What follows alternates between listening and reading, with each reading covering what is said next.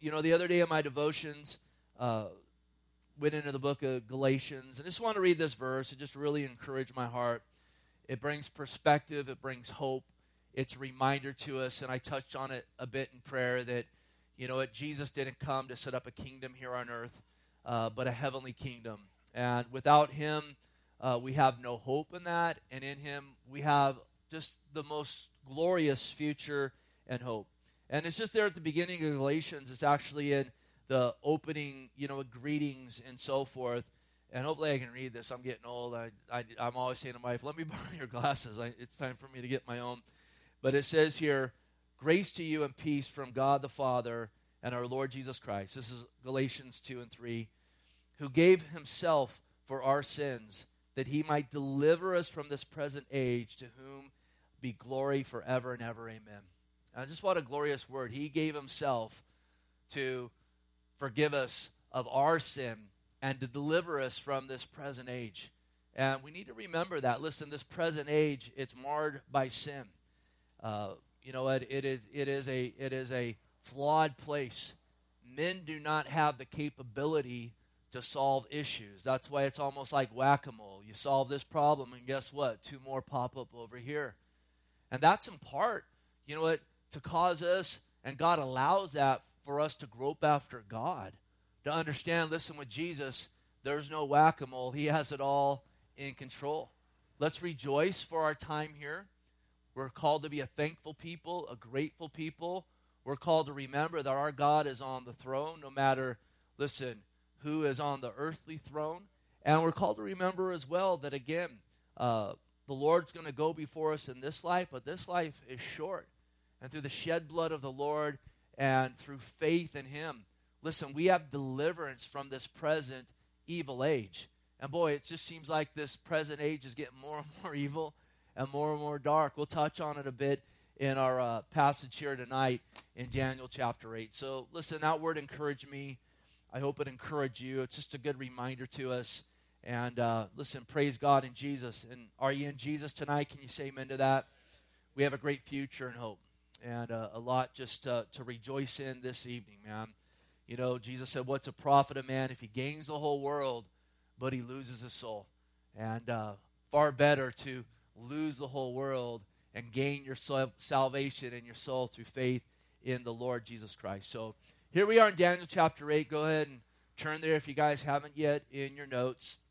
A few weeks back, uh, in fact, it was three weeks ago, we looked at Daniel chapter 7, and we entered into the part of Daniel where Daniel is getting visions instead of interpreting dreams.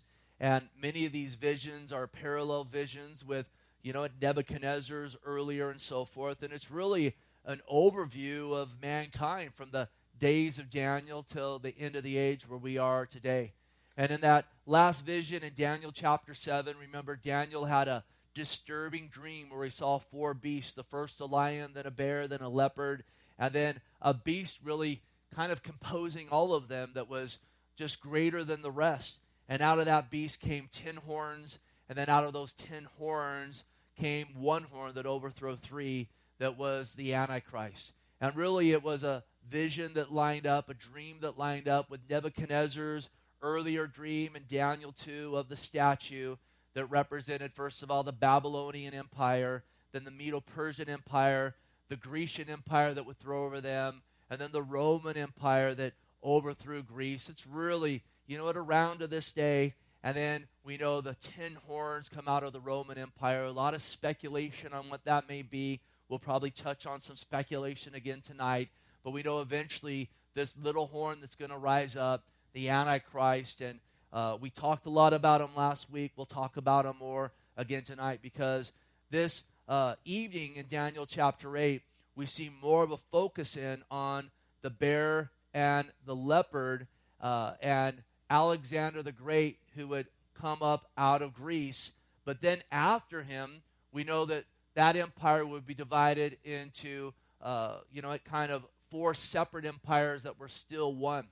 And we're going to talk about a man named Antiochus Epiphanes, who is a type of Antichrist. In fact, he would also bring an abomination that would bring desolation to the Jews. And as we see this tonight, we're going to see Daniel prophesying through a dream given to him, a vision given to him many years. In fact, uh, hundreds of years before this would actually happen. And yet it actually happened exactly as it was prophesied it would happen. In fact, it's caused many people to step back and say, okay, this book must be a forgery because there's no way someone would know that before it happened. But there is a way. God. God knew. God told Daniel. And again, this is also a foreshadow of what will happen again. And again, we'll talk more about this. And we've talked about it throughout the summer and here into the fall and now the winter out here on Wednesday night, how prophecy and scripture, oftentimes it's reoccurring until there is a final fulfillment of prophecy. And that's what we're going to see tonight. We'll talk about that tonight. So let's just jump into this, take a few verses at a time, and uh, hopefully we'll get through the whole chapter. If we don't, we'll just come back to it next week, uh, the Lord willing, and you know just do what we can do tonight. So notice here, Daniel 1, it says, In the third year of the reign of King Belshazzar, a vision appeared to me, to me, Daniel, after the one that appeared to me the first time. And we just talked about that first vision. And so now God's giving Daniel another vision. And just real quickly, let's remember that in Acts chapter 2, when the Holy Spirit was poured out upon the church, explanation was given to us through Peter, who quoted the book of Joel, and he talked about visions and dreams as well. In fact, in Acts 2:17, he said, "It shall come to pass in the last days," says God, "that I will pour out my spirit on all flesh. Your sons and daughters shall prophesy, your young men shall see visions, and your old men shall dream dreams." And this was on Pentecost when the Holy Spirit was poured out. There was prophetic words given. 3,000 were added to the church. Tongues were spoken. And in that application, it was in the languages of the people that were there for Pentecost. And yet, this word was given about the last days. And listen, we're still in the last days. And as we talk about these things happening in the last days, those signs that Jesus talked about there in Matthew 24 that we see unfolding, and even in this chapter leading to the soon coming of the Antichrist, let's remember that in these days, God's wanting to pour out His Holy Spirit upon His people. Listen, this is a time when we need to be a charismatic people. We need to be a people that are daily, and we talked about it Sunday, that are being filled afresh with the Spirit of God. And if God wants to give dreams and visions, praise God, He'll give those, and those will be biblically based. They'll line up with the Word of God. But also, we need to be praying that we could be a prophetic people. And so we've talked about this throughout our study in Acts on Sunday morning, how God wants us to be praying for the gift of prophecy to proclaim God's word with power.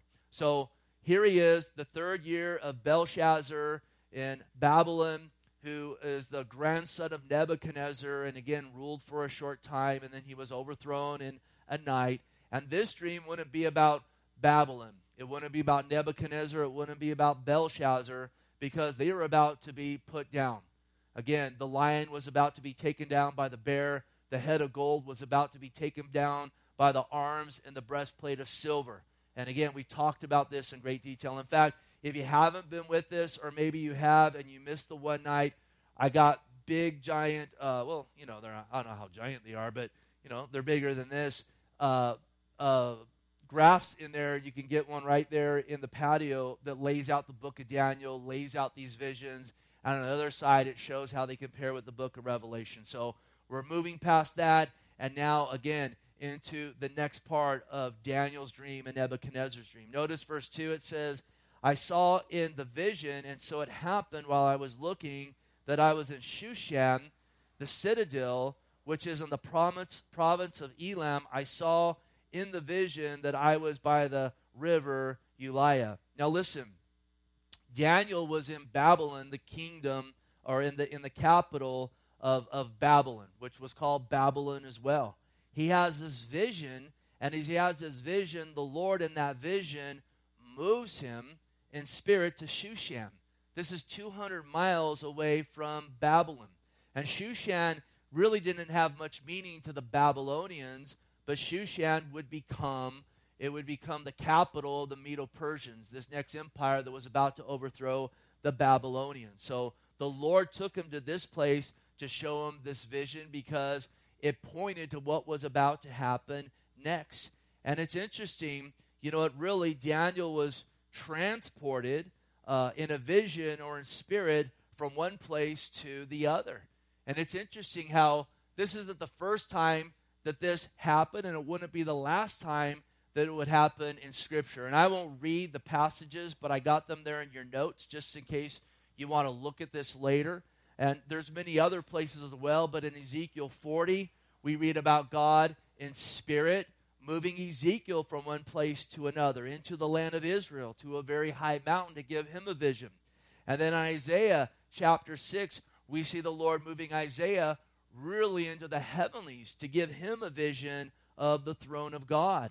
And then in Revelation 17, we see John being moved in the Spirit and given a vision of a woman riding a beast in the wilderness, which is a picture of the last days, uh, uh, you know, uh, apostate religious movement that will partner with the Antichrist, and then eventually the Antichrist will devour that false movement. And then it's interesting because he's moved in vision, and I, I want to touch on something here, not just, you know, at rabbit trailing. The Lord also at times in Scripture does this literally. Again, Daniel is having a vision, and in that vision, God's moving him to see in the Spirit in a place that's 200 miles away. We see that with Ezekiel, Isaiah, John, and some other places as well in Scripture, but there's other times when God literally does this. We read in Genesis 5:24, Enoch walked with God and he was not. God took him. God literally took him from one place to another, took him from earth to heaven. Same in 2 Kings 2:11. It says Elijah went up in a chariot and in a whirlwind from earth to heaven. And then we read in Acts 8, and there's other places that this happens as well, that Philip was ministering to a Ethiopian eunuch on a desert road, and after the guy got saved, the Lord just picked him up from one place, just plucked him up, and put him in another to do ministry there. It's interesting as well in Second Corinthians 12. Paul talks about a man, he was talking about himself, and he said 14 years ago, and he says, Whether in body I don't know, or whether out of the body I don't know, God knows, such a one was caught up to the third heaven. So Paul said when it happened to him, I don't know if it was in spirit or if I don't know it was literally there.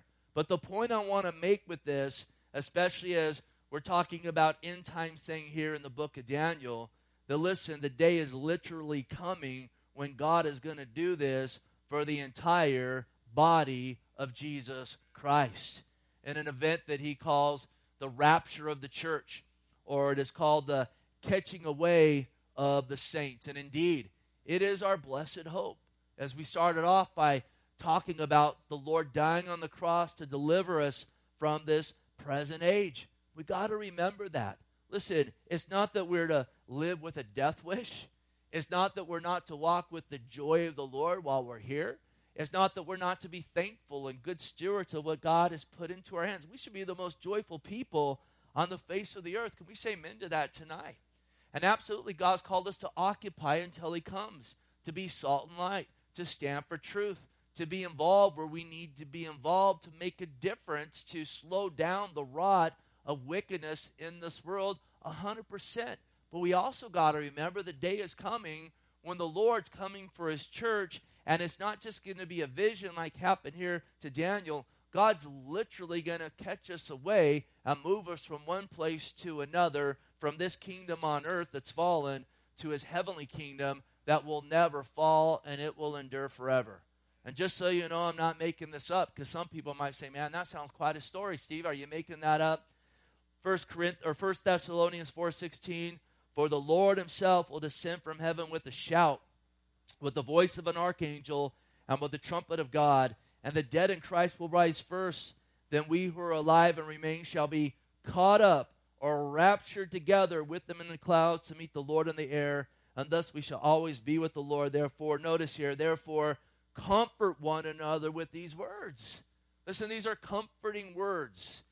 And on days like today and the things we see going on in our nation's capital and all this confusion and bickering and so forth, listen, all the more these words are comforting on a day like this. I hope you're comforted by that tonight because the Lord is coming for his people. And until he comes, listen, He's going to see you through. He absolutely is. He's seen you through this far, right?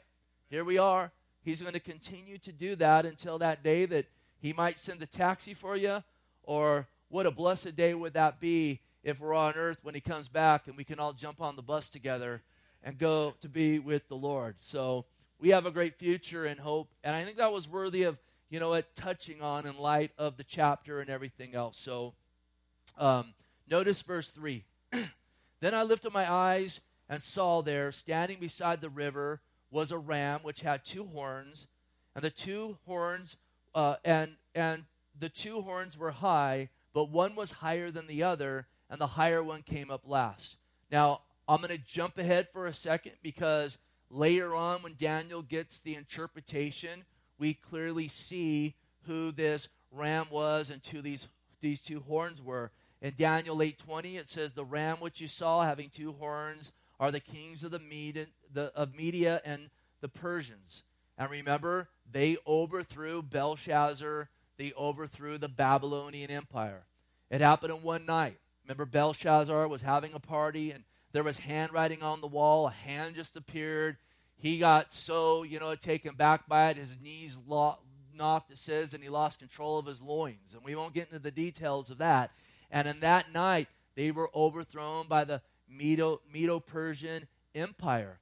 And it's interesting, those two horns represent the Medes and the Persians, but it says that one horn was higher than the other.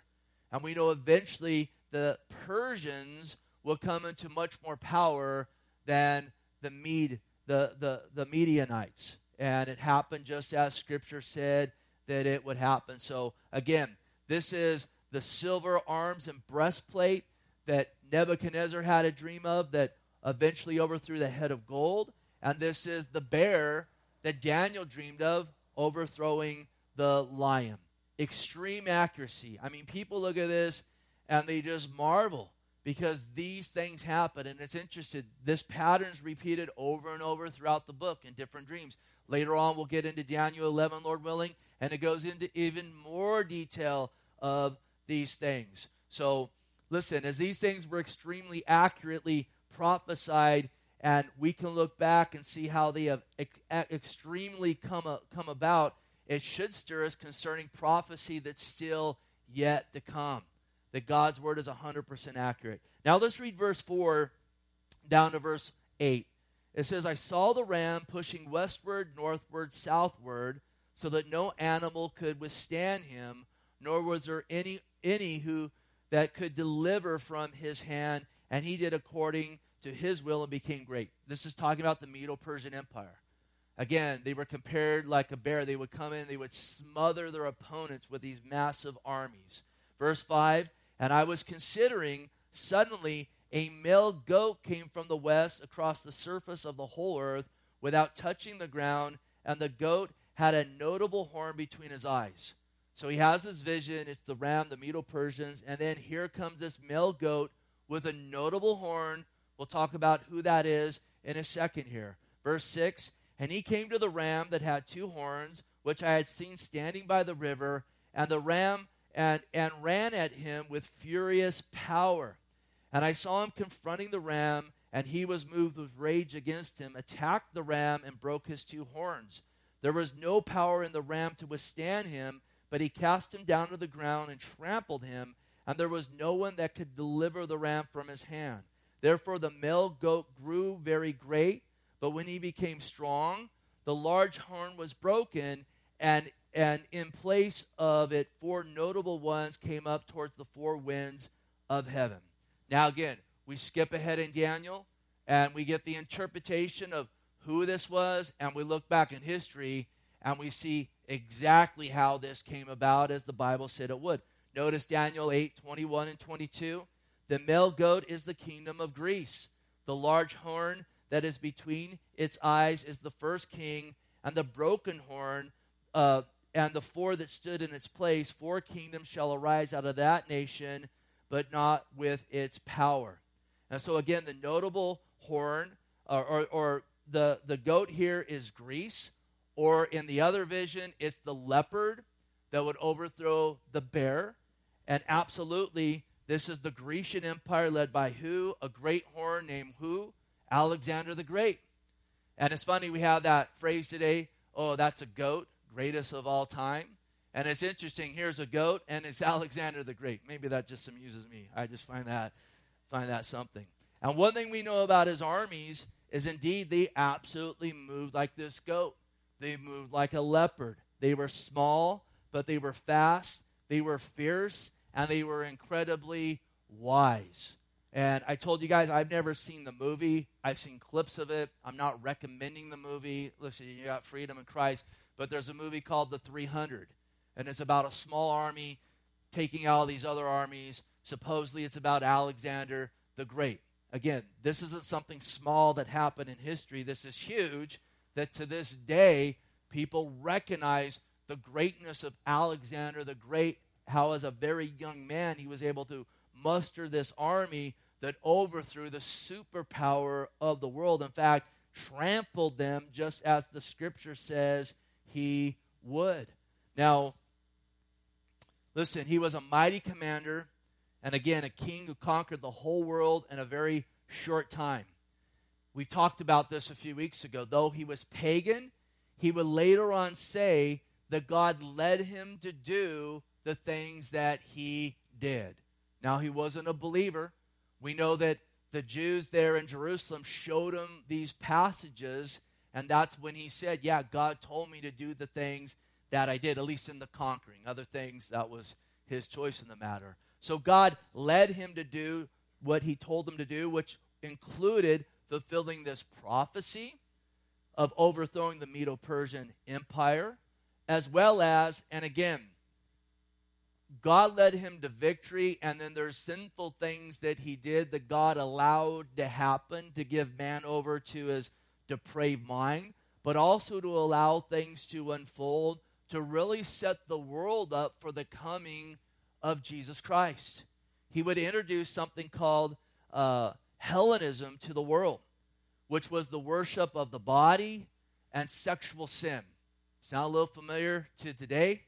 he would set up what he would call gymnasiums, which wasn't somewhere where you would go and necessarily work out, but they were bathhouses where people would engage in orgies and perverted activity. And in fact, in his coming, he would stumble much of Israel and many of the Jews. They would take this on. It came so far into Jerusalem that the high priest took on a Greek name, Jason, because he embraced Hellenism and a gymnasium was built just down the road from Jerusalem. But listen, praise God, there was a remnant of Jews that said, We're not going to have anything to do with this. We'll see in a minute here as we read more detail. They were maliciously and, and in a savage way persecuted um, by Antiochus Epiphanes who would come after Alexander. But he helped set all of this up. We'll talk more about that here in a second. But again, in the embracing of, of the, the hedonism or the Hellenism, we know that a group raised up by a guy named Judas Maccabees who, you know what, pushed back against this. And really what it did, and we'll get into more some details about this here in a second, and this is kind of multi layered, and hopefully I'm bringing clarity, not confusion, and trying to unpack this. There's a lot to unpack here. This luggage has got a lot in it. But what it would do is it would bring it would it would it would bring a back to the Bible movement in Israel is what it would do. It would get these people back to the scriptures.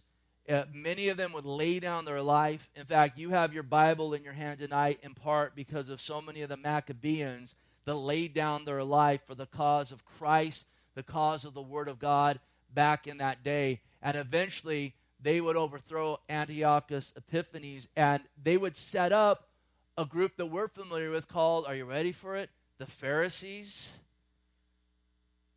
and other groups like that. That, listen, when they started, it was the back to the Bible movement. These guys were all about the scriptures. And then when Jesus came his first time, most of them had gotten so caught up in a religious movement as something that was more about them than God, they missed his first coming. And I'll tell you, listen, there's been a great back to the Bible movement that's come out of this nation over the last several hundred years. But we're in a place now that looks a lot like before Jesus' first coming, where a lot of people, they've gotten away from the Bible. They might have it on the shelf, but as far as opening it up, they don't read it. Many don't even believe it. That even take on the title as Christian. And I'll tell you, that's a sobering thought for us because many of them, as a result of those actions, missed the first coming of Christ. They didn't know the Lord. But praise God, again, we have opportunity to know Him by His grace through faith. And I don't want to miss that second coming. I want to be part of that bus that gets out of here. I'm, fine with a taxi too, but I, I like the idea of the bus. Listen, Alexander, though, and, and again, we're packing a lot. We'll come back to some of these things we just talked about. He would also do something amazing, and that he would take the Greek language and it would become really a universal language of that day. I mean, we know that our New Testament was written in what language? The Greek, right? And have you noticed as we've gone through the book of Acts on Sunday morning, as they're going to all these different places, have you read anywhere where it says they needed an interpreter? Everyone spoke Greek everywhere they went. And really, what it did, it allowed the gospel of Jesus Christ to explode when the Lord came to the earth. So he had a greater purpose in Alexander coming and conquering everything. It set the table for the gospel to get out to all the world in an easy manner and an easy way, and for the New Testament to be written in Greek so that most of the world could read it. The people that were literate could read Greek. So back to Alexander. Listen, again, he would rise up quickly and he would fade quickly. He would die, most believe, at the age of 32. And it's interesting, at his, you know, in his latter years, in his early 30s, you know, history tells us that he fell into a depression. And the reason he was depressed is that there was nothing else to conquer. He had conquered everything. And in fact, he was so busy conquering that he never had time to have children of his own. And eventually, again, he would pass at a young age. And because he had no children of his own, the kingdom would be divided up in four parts Syria, Egypt, Asia Minor, Asia Minor, and Greece. And these regions are bigger than how we think of Greece and Asia Minor and so forth. And out of Syria would become a man named Antiochus Epiphanes, and he's a type of Antichrist. And so the next verses begin to talk about him, as well as the end of the age Antichrist, as Antiochus Epiphanes really is a type of Antichrist. And this is a dual prophecy that's minorly fulfilled with Antiochus Epiphanes, but will be majorly fulfilled in the Antichrist who's soon to come on the scene. So notice verse 9. And out of one of them came a little horn which grew exceedingly great towards the south, towards the east, and towards the glorious land. Again, this is Antiochus Epiphanes, who had come out of Syria, and he would move towards the glorious land. Does anyone know what the glorious land is? Only place in the Bible called uh, the Holy Land, Israel. He would move towards Jerusalem to do what? To defile her. And we know the Antichrist will move towards Jerusalem to try to defile her as well. This is where some people get the thought, or you don't think that perhaps the Antichrist will be Assyrian, or he will be, uh, you know what, Greek. Sometimes people will throw that out. We don't know that for sure, though. He could. I have to think that he would have to be a Jew or at least half Jew for the Jews to enter into a covenant and say, hey, yeah, this is our Messiah. Kind of got to be a Jew to be the Jew's Messiah. Kind of, kind of, you know, I, I would think that would be part of that. So, he, he, you know, he might be half and half. I don't know. But that's just where sometimes you'll hear that thought. This is where that's coming from. Verse 10, it says, And it grew up to the host of heaven, and it cast down the same host and some of the stars to the ground and trampled them. And again, Antiochus Epiphanes, who was one of those horns, uh, he grew to great power, and then he greatly persecuted and slaughtered many Jewish men, women, and children. And we know the Antichrist will do the same thing. In the second part of the tribulation, he'll wage wars against, war against the saints and overcome them. And we talked last time about the fact that the context of those saints is Israel, the time of Jacob's trouble in the second half of the tribulation. We know with Antiochus Epiphanes, again, he was trying to convert the Jews to paganism. We'll talk more about that here in a second. But when they refuse, those who refuse, again, he heavily persecuted them, as it's talked about here in verse 10. He trampled them. He did things like forbidding, he forbid Sabbath, Sabbath worship. He forbid them from circumcising their children, which was part of their covenant. And if you worshiped on the Sabbath or you circumcised your child, you would get the death penalty. We'll see here in a second, he would go in and he would defile the temple. He would set up uh, Jupiter and an image of Jupiter in the temple to make it a pagan temple. He would sacrifice pigs on the altar. It would be abominable to the Jew. And if you didn't go and participate in that, he would kill you, he would persecute you.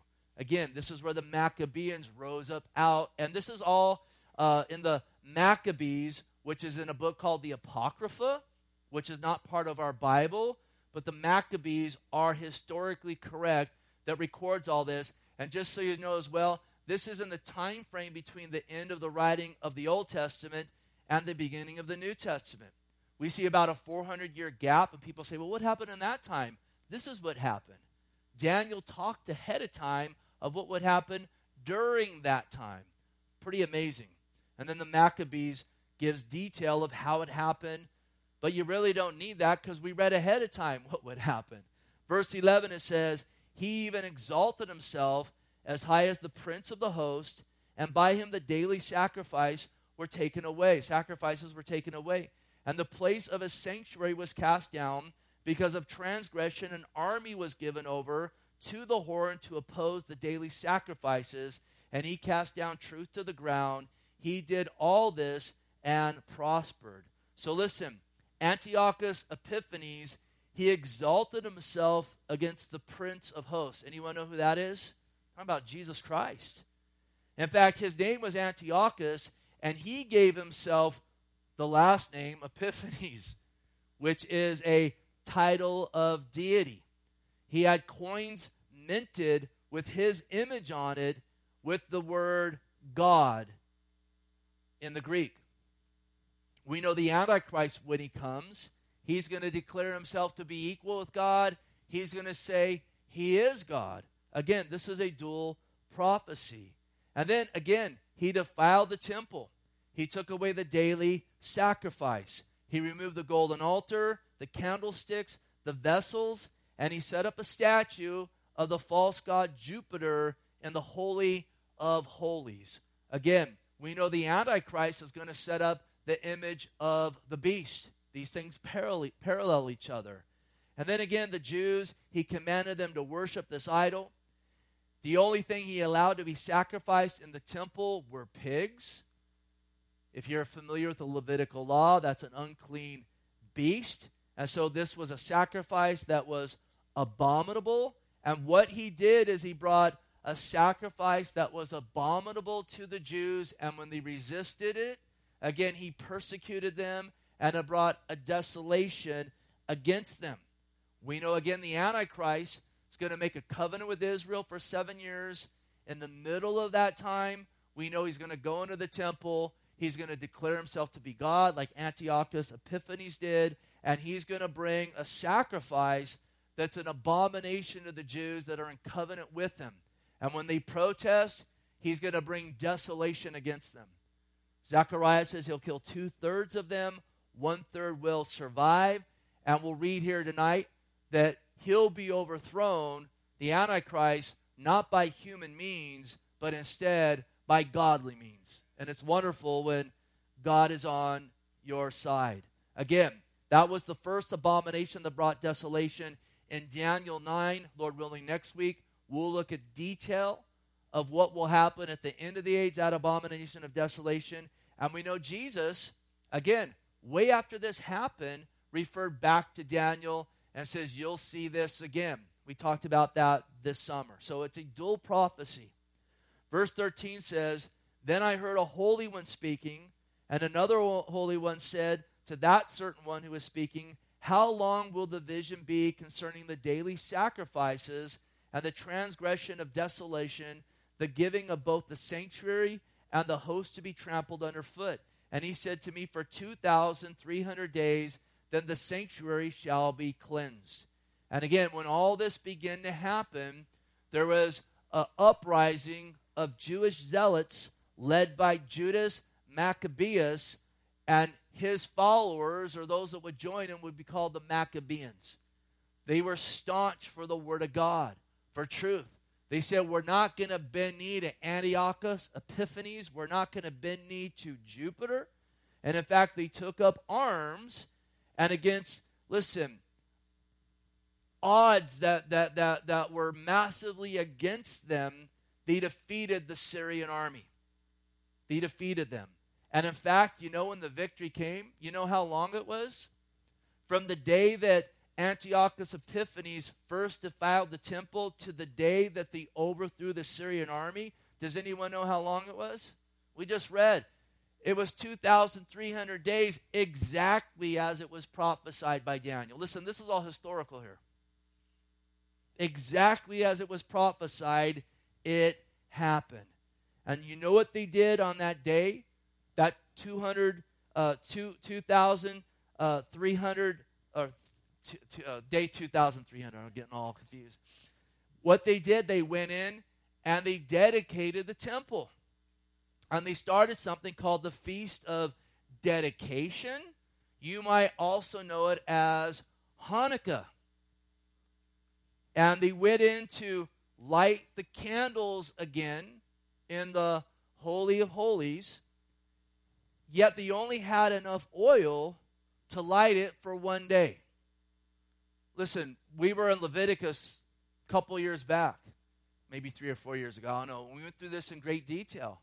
They couldn't just put any oil in there, there was special oil that God told them how to make, and that was the oil that was supposed to be used there in the temple. They only had enough to last for one day, and it took seven to eight days for that new oil to be made because of the process it had to go through. And so they lit it for one day, but guess what happened? A miracle took place because that oil lasted for how long? Does anyone know? Eight days. And so the Jews today, when they celebrate Hanukkah, it's back to this in this historical time. Now, what you know what's also glorious about this? Though you don't read about this feast in the Old Testament, in fact, we don't even read about Hanukkah. We don't read about that happening in the Word of God. We know historically it happened, though, and we also know that Jesus Christ acknowledged it. That Jesus Christ in John 10 22 went to Jerusalem to celebrate the Feast of Dedication, or it was also called the Festival of Lights, which is awesome. It also says that it was in winter, and we know that Hanukkah parallels, you know, when many Christians celebrate Christmas. And you can read what transgressed in that time. Jesus was there at the Feast of Dedication. The Pharisees that started that back to the Bible movement, you know, that were that came out of all of that. Here's the Messiah now. Here's the real light of the world. Here's what that pointed to. And he was right before them. But guess what? They rejected him except for a small number. Again, let's make sure our, our eyes are truly on Jesus Christ, the light of the world. Now, notice verse 15 down to 19. It says, Then it happened when I, Daniel, had seen the vision and was seeking the meeting, the meeting that suddenly there stood before me one having the appearance of a man. And I heard the man's voice between the banks of Ulai, Ulai, who called and said, Gabriel, make this man understand the vision. And he came near where I stood, and when he came, I was afraid and fell on my face. I'm afraid, I'm going down on my face.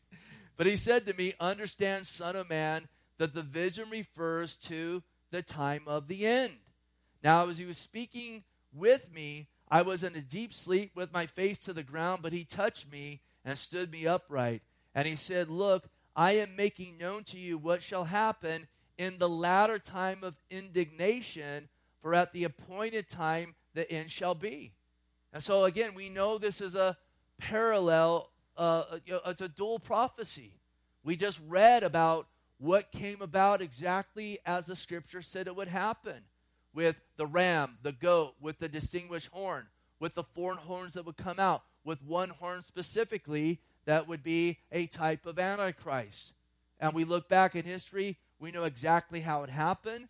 But again, this also points to what will happen at the end of the age. Just like in Daniel 9, there was an abomination of desolation that happened. There will be an ultimate abomination of desolation that will happen. So we look at back of this and we should marvel at how it was fulfilled. Daniel, at this point, he didn't know. He's just blown away by this dream. And so, isn't it interesting? The angel Gabriel comes to him. And as we just had Christmas, we read there in the scriptures about an angel, the same angel, Gabriel, who came to Mary and told her that she'd be overshadowed with the Holy Spirit and would absolutely give birth to the Savior of the world, the prince that will defeat the Antichrist. And then that same angel came to Joseph. And that's really where we see Gabriel in the scripture coming to Daniel and then Mary and Joseph. Again, in the latter times, with Antiochus Epiphanes, really he was, a, a, you know, an antichrist, but he wasn't the antichrist. He's a type of antichrist. And we look at his life, it parallels the life of the antichrist to come. And there's many of these in history. Nimrod's the first one. You read about him there in uh, Genesis, who gathered the world together. Pharaoh really is a type of Antichrist. Nebuchadnezzar was at first, and then praise God, he got saved. Haman, Nero, Herod, and even Hitler, types of Antichrist. Not the Antichrist, but types of Antichrist. Just like concerning Jesus, we know Moses, a deliverer, a type of Christ. In fact, Moses said, One like me will come up, and you need to listen to him. Joseph, a type of Christ, but not the Christ. Joshua, type of Christ. David, a type of Christ, but not the Christ. Do you see, again, the patterns in Scripture? And so it says here, this will happen in the time, in the latter time of in, indignation. Indignation, that time of indignation, is time of the day of the Lord which will include the seven year tribulation. It will include the rapture of the church. It will include the millennial reign of Christ. Paul part of the day of the Lord. Talking about specifically the indignation, God's judgment, his wrath poured out on the earth, the great tribulation, the time of Jacob's trouble. Praise God. Again, we read about this indignation in Scripture. It means to froth at the mouth, to have fury, it's really especially talking about God's displeasure with sin, his anger, his rage, the fact he abhors sin. Look, you see these things going on in the world, and as a Christian, how can your heart not be vexed? You look around and you see this great wickedness. Isn't there part of you that it stirs you up and you want to see I you want to say I want to see this made right even though we know we're just saved by the grace of God and who am I to cast the first stone? But in Christ Jesus.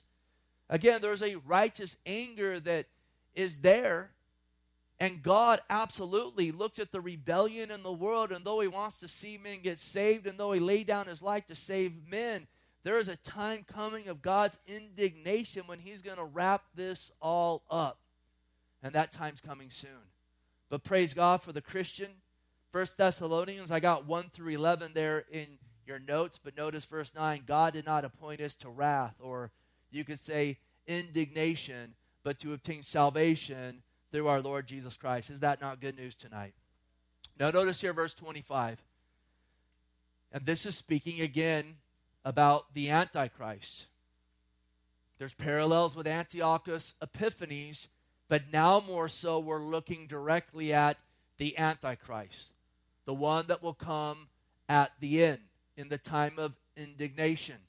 Verse 25 Through his cunning he should cause deceit to prosper under his rule, and he shall exalt himself in his heart. He shall destroy many in their prosperity.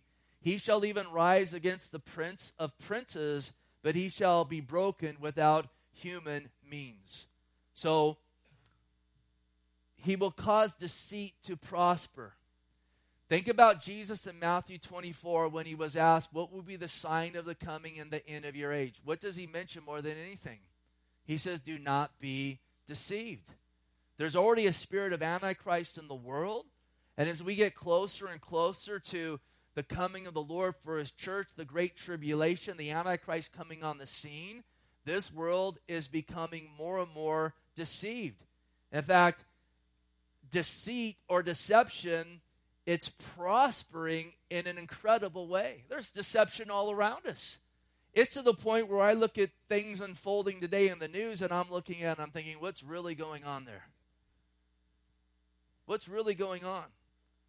Uh, are, are, are these two groups really in cahoots on the higher level?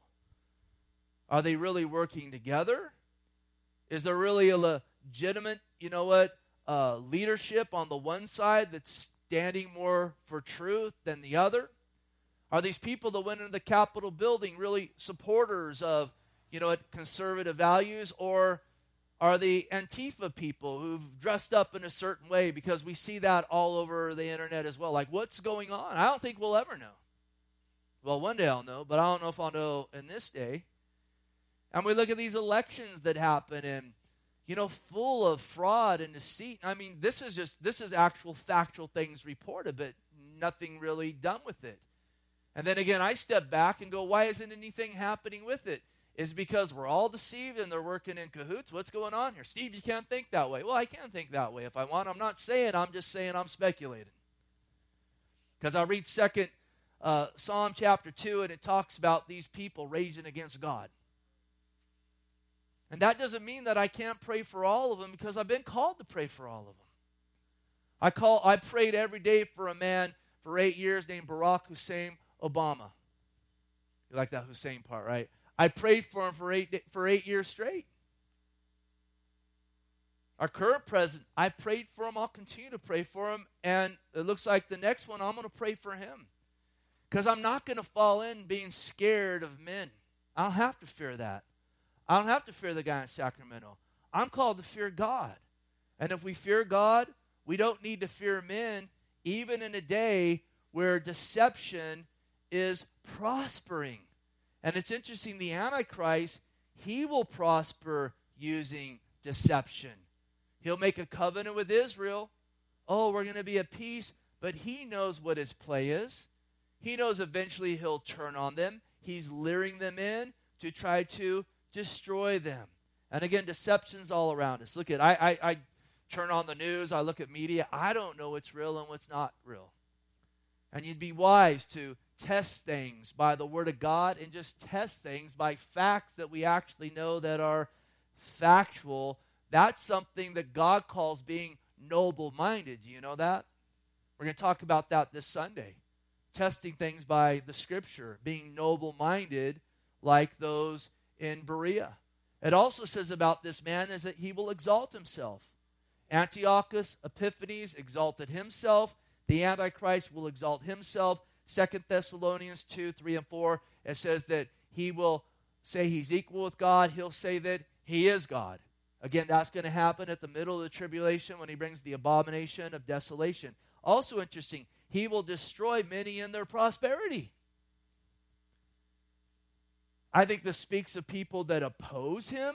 As we talk, we, we read in the scripture about him making war against the saints, the Jews, and defeating them, tribulation saints, perhaps. But this is also talking about the people that will partner with them. He will eventually turn on them. Do you know the devil comes to steal, kill, and destroy? He doesn't come to be your friend. There's a phrase called a few useful idiots the communists, they'll take what they call a few useful idiots. They'll make a promise to them. They'll use them to bring forth their agenda. And then you know who the first people they kill once they get their agenda going? The few useful idiots. I could go on more with that in our country, but I'm not going to do that right now. But he's going to destroy many in their prosperity. I referred earlier to the woman that rides the beast in Revelation chapter 17. There's going to be a false religion. It's already in the world today, ecumenicalism that you know it's a, a, it's a gathering, and probably most likely through Rome, of all these different religions coming under one banner, and a big force in it is a lot of guys calling themselves evangelicals. Wanting to go meet with the Pope in Rome and so forth. Listen, that's unbiblical. That's a different gospel. I'm not saying that there can't be Catholics that get saved, but generally you come out of that when your eyes are open and you get filled with the Holy Spirit of God. You get some discernment. You start saying, wait a minute, wait a minute, wait a minute. This isn't scriptural. There's no co redeemer, there's only one named Jesus Christ. We also read about the destruction of the merchants that follow him. The people that take the mark of the beast, oh, we'll take that mark, we can buy, sell, and trade. They go through hell on earth for three and a half years, then they go to hell forever. They don't prosper underneath them at all. And even the army he musters up at the end to fight against God, it's a, it's a joke. They are destroyed in their prosperity in the beast kingdom. And remember that. Remember that as you see this beast system being put into place, and it's being put into place right now. The groundwork's being laid right now. And you see a lot of these characters running around with a puff up chest and doing all that they're doing. They're going to be destroyed in their prosperity. So much better to prosper in the Lord Jesus Christ. Again, it says, He shall even raise against the prince of princes. He's going to smack talk Jesus while he's here on earth. And it says, as well as those in heaven with the Lord.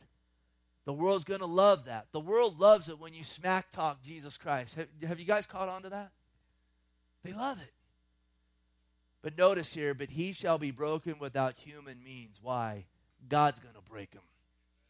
God's going to come back. We read about in Revelation 19, along with many other places, and it says his army is going to come with them, clothed in white and on white horses. And you know who that is? Let me ask you, is Jesus your Lord? That includes you tonight. Praise God. What a glorious day it will be. God's going to set order where there's disorder. He's going to bring righteousness where there's unrighteousness. And listen, I don't say that with a grudge towards the world because outside of Jesus Christ, guess what? I'm following this guy myself. We want to rejoice in the righteousness of God and the judgment of God, but at the same time, we want to be about the business of sharing the gospel with people because the only thing that's delaying the Jesus is coming is that he's long suffering, not wanting people to perish. 26 and the vision of the evenings and mornings which was told is true. Therefore, seal up the vision. It refers to many days in the future. So Gabriel told Daniel, Everything you saw is true. And indeed, listen, much of this has literally come to pass, and the rest of it will literally come to pass. It's interesting as well. He says, Seal it up. It refers to the future. And praise God, listen, we're way down the timeline from when this was given, and I fully believe we're in that future day that was talked about back then. We're at the end of the age. Listen, in, in, in my opinion, if Jesus doesn't come back soon, man's going to destroy himself. And in fact, Jesus said, if I don't come back, there'll be nothing to come back to, paraphrasing it. This is also sealed up for the last days. So what? So as we see these things happening, our knees won't knock like Belshazzar. We won't lose control of our loins like Belshazzar. But instead, we'll step back and go, you know what? My God's in control. This is happening as my God said it would happen. And by the way, my God also said, He'll never leave me and He'll never forsake me. And I'm privileged to live in the day that I am living in to represent my God and be an ambassador of Jesus Christ to a godless world. Finally, verse 27 And I, Daniel, fainted and was sick for days. they gave him a COVID 19 test and he got a false positive, but they said, You're sneezing, so we're going to say you have it anyway. No, I just added that part. But he, he faded and was sick for days. Afterwards, I arose and went about the king's business. I was astonished by the vision, but no one understood it. Listen, there's a great truth here. Listen, the physical can ho- only handle so much of the spiritual.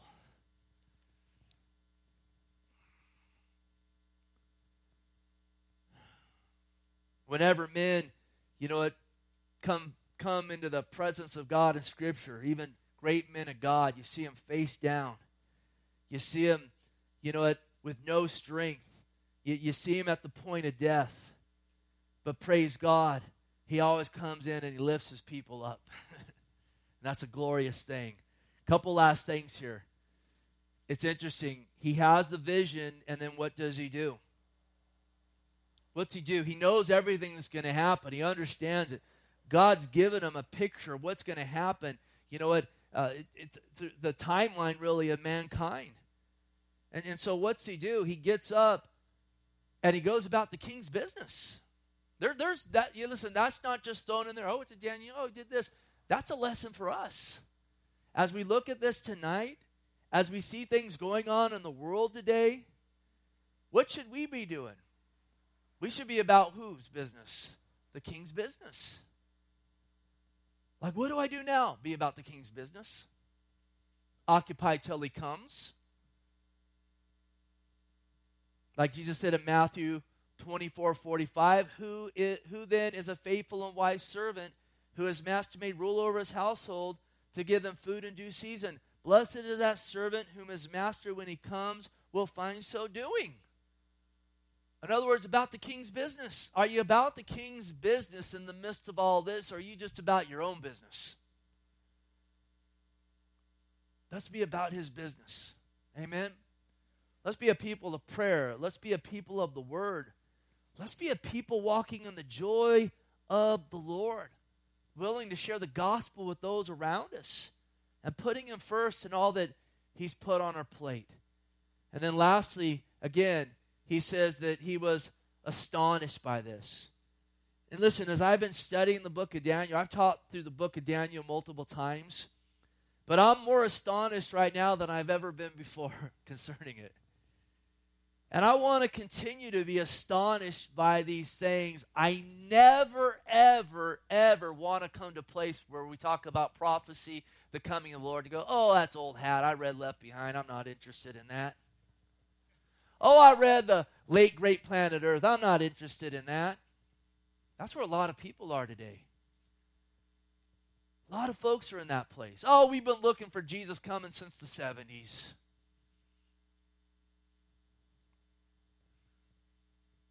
We read in Peter that 2 Peter 3 3 and 4, that's one of the marks of a soon return where people start to mock his return. And sadly, that's not just going on in the world, that's going on in much of what we call the church.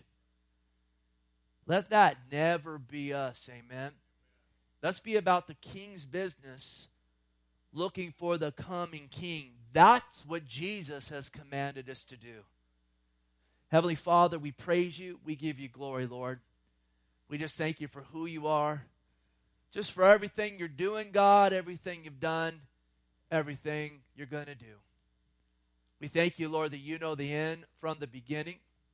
And you've prophesied these things and they're unfolding just as you said they would. We thank you as well, God, that you prophesied whoever calls upon the name of the Lord be saved. That's a prophetic word. That whoever would believe in you, whoever would entrust their heart to you, they'll be saved. Saved out of this evil present age, washed of sin, in a place where they can know that they know that they're in your hands, born again and set free.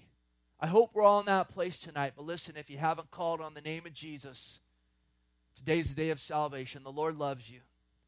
He died on the cross for you to pay the penalty of your sin and mine.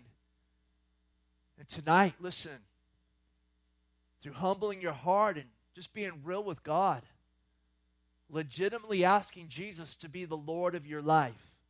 Not for a five minute fire insurance prayer, but it's saying, Jesus, I want you to be the Lord of my life.